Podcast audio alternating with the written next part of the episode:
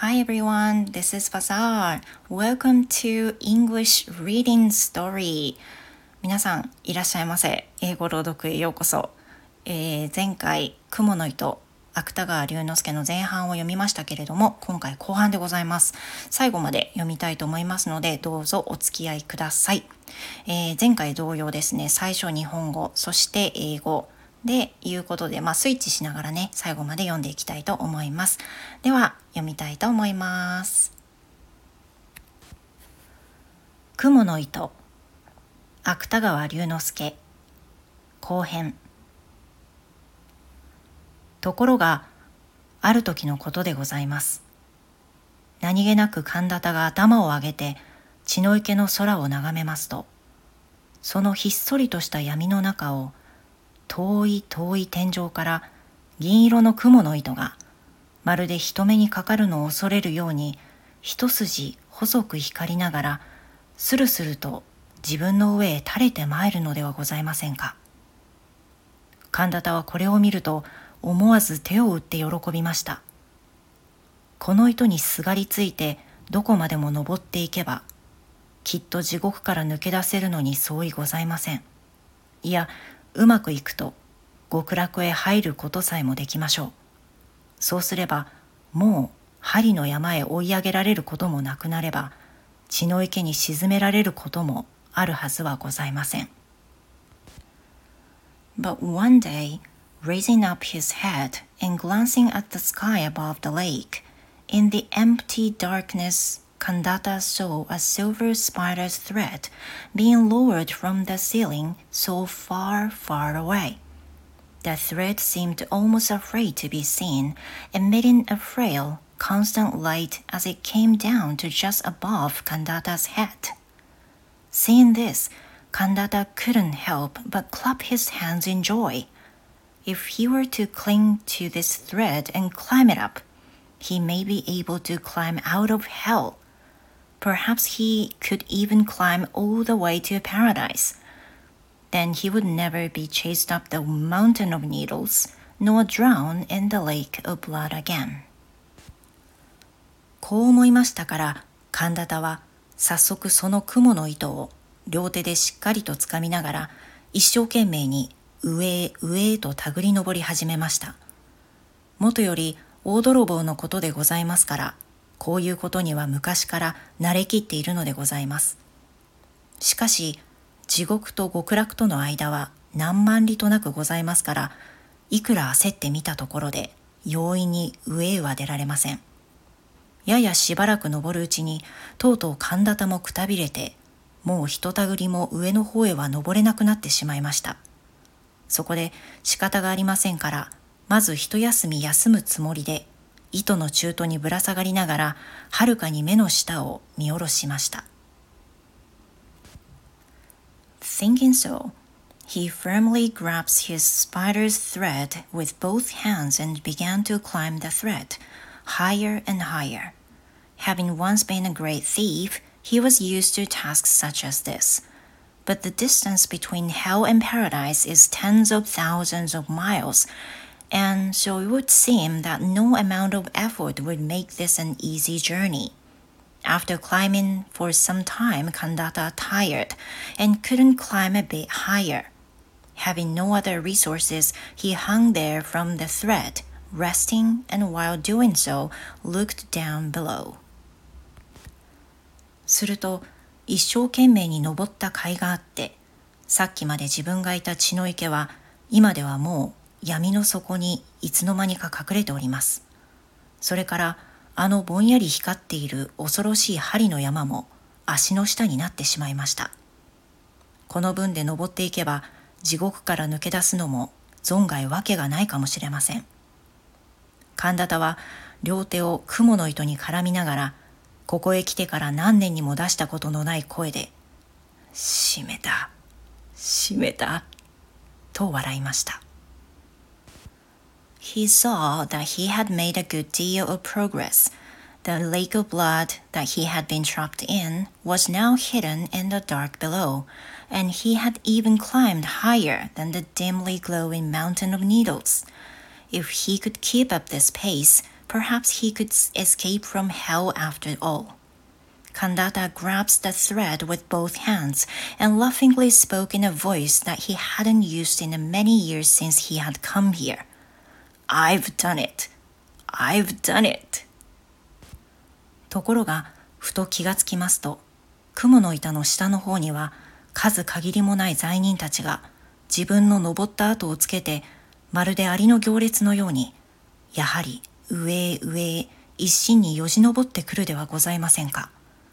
神田田はこれを見ると驚いたのと恐ろしいのとでしばらくはただ馬鹿のように大きな口を開いたまま目ばかり動かしておりました自分一人でさえ切れそうなこの細い雲の糸がどうしてあれだけの人数の重みに耐えることができましょうもし万一途中で切れたといたしましたらせっかくここへまで登ってきたこの肝心な自分までも元の地獄へ逆落としに落ちてしまわなければなりません。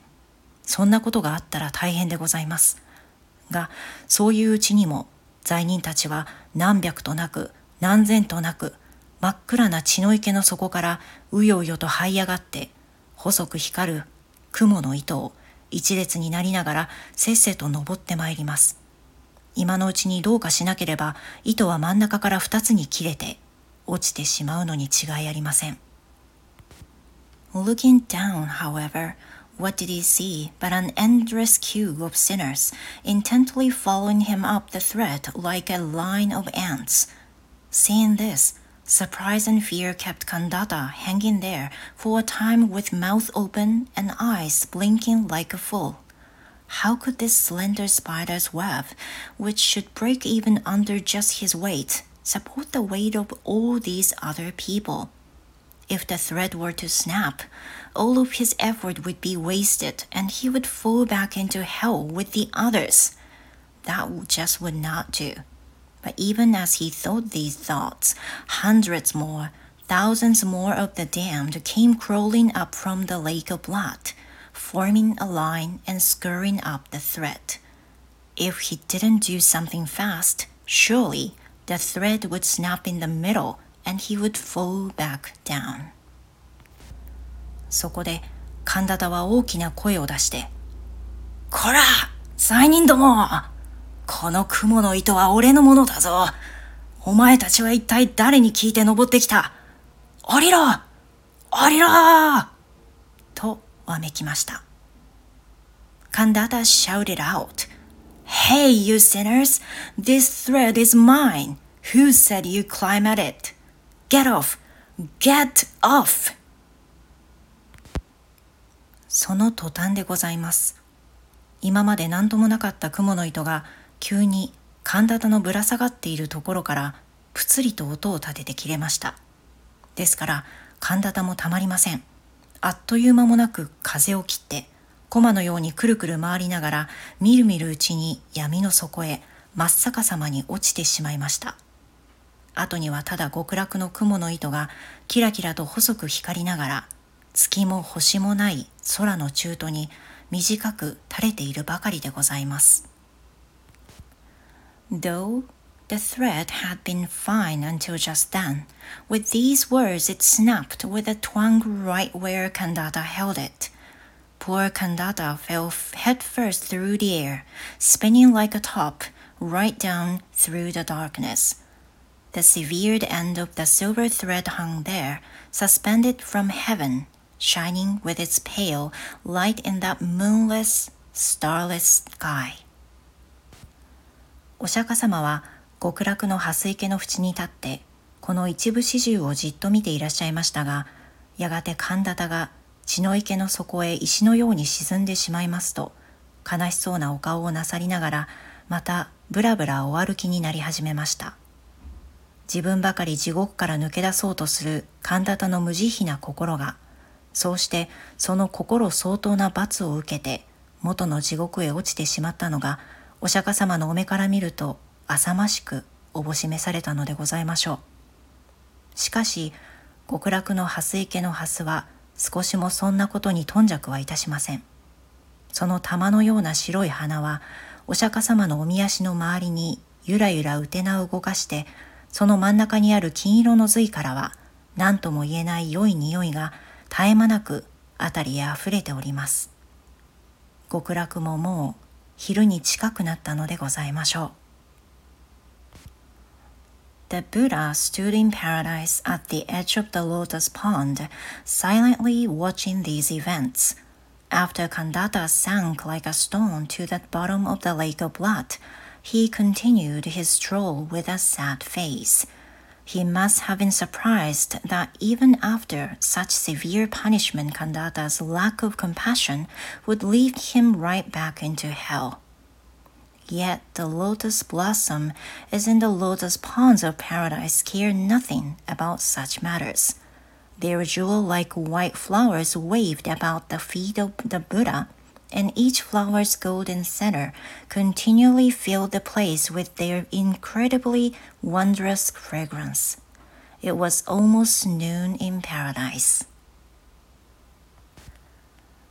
ということで、以上で雲の糸の話は終わりです。最後まで聞いていただいてどうもありがとうございました。あのやっぱり朗読ってめっちゃ緊張しますよね。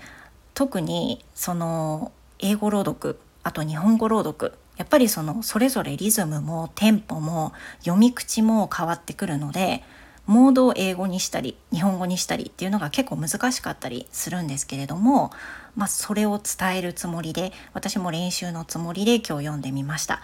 また皆さん感想あればぜひ教えてほしいです。また機会があればこういったことにもチャレンジしていきたいと思います。Well, thank you very much for listening for whole story. I really appreciate that and hope to see you again. ではまた次回お会いしましょう。Goodbye!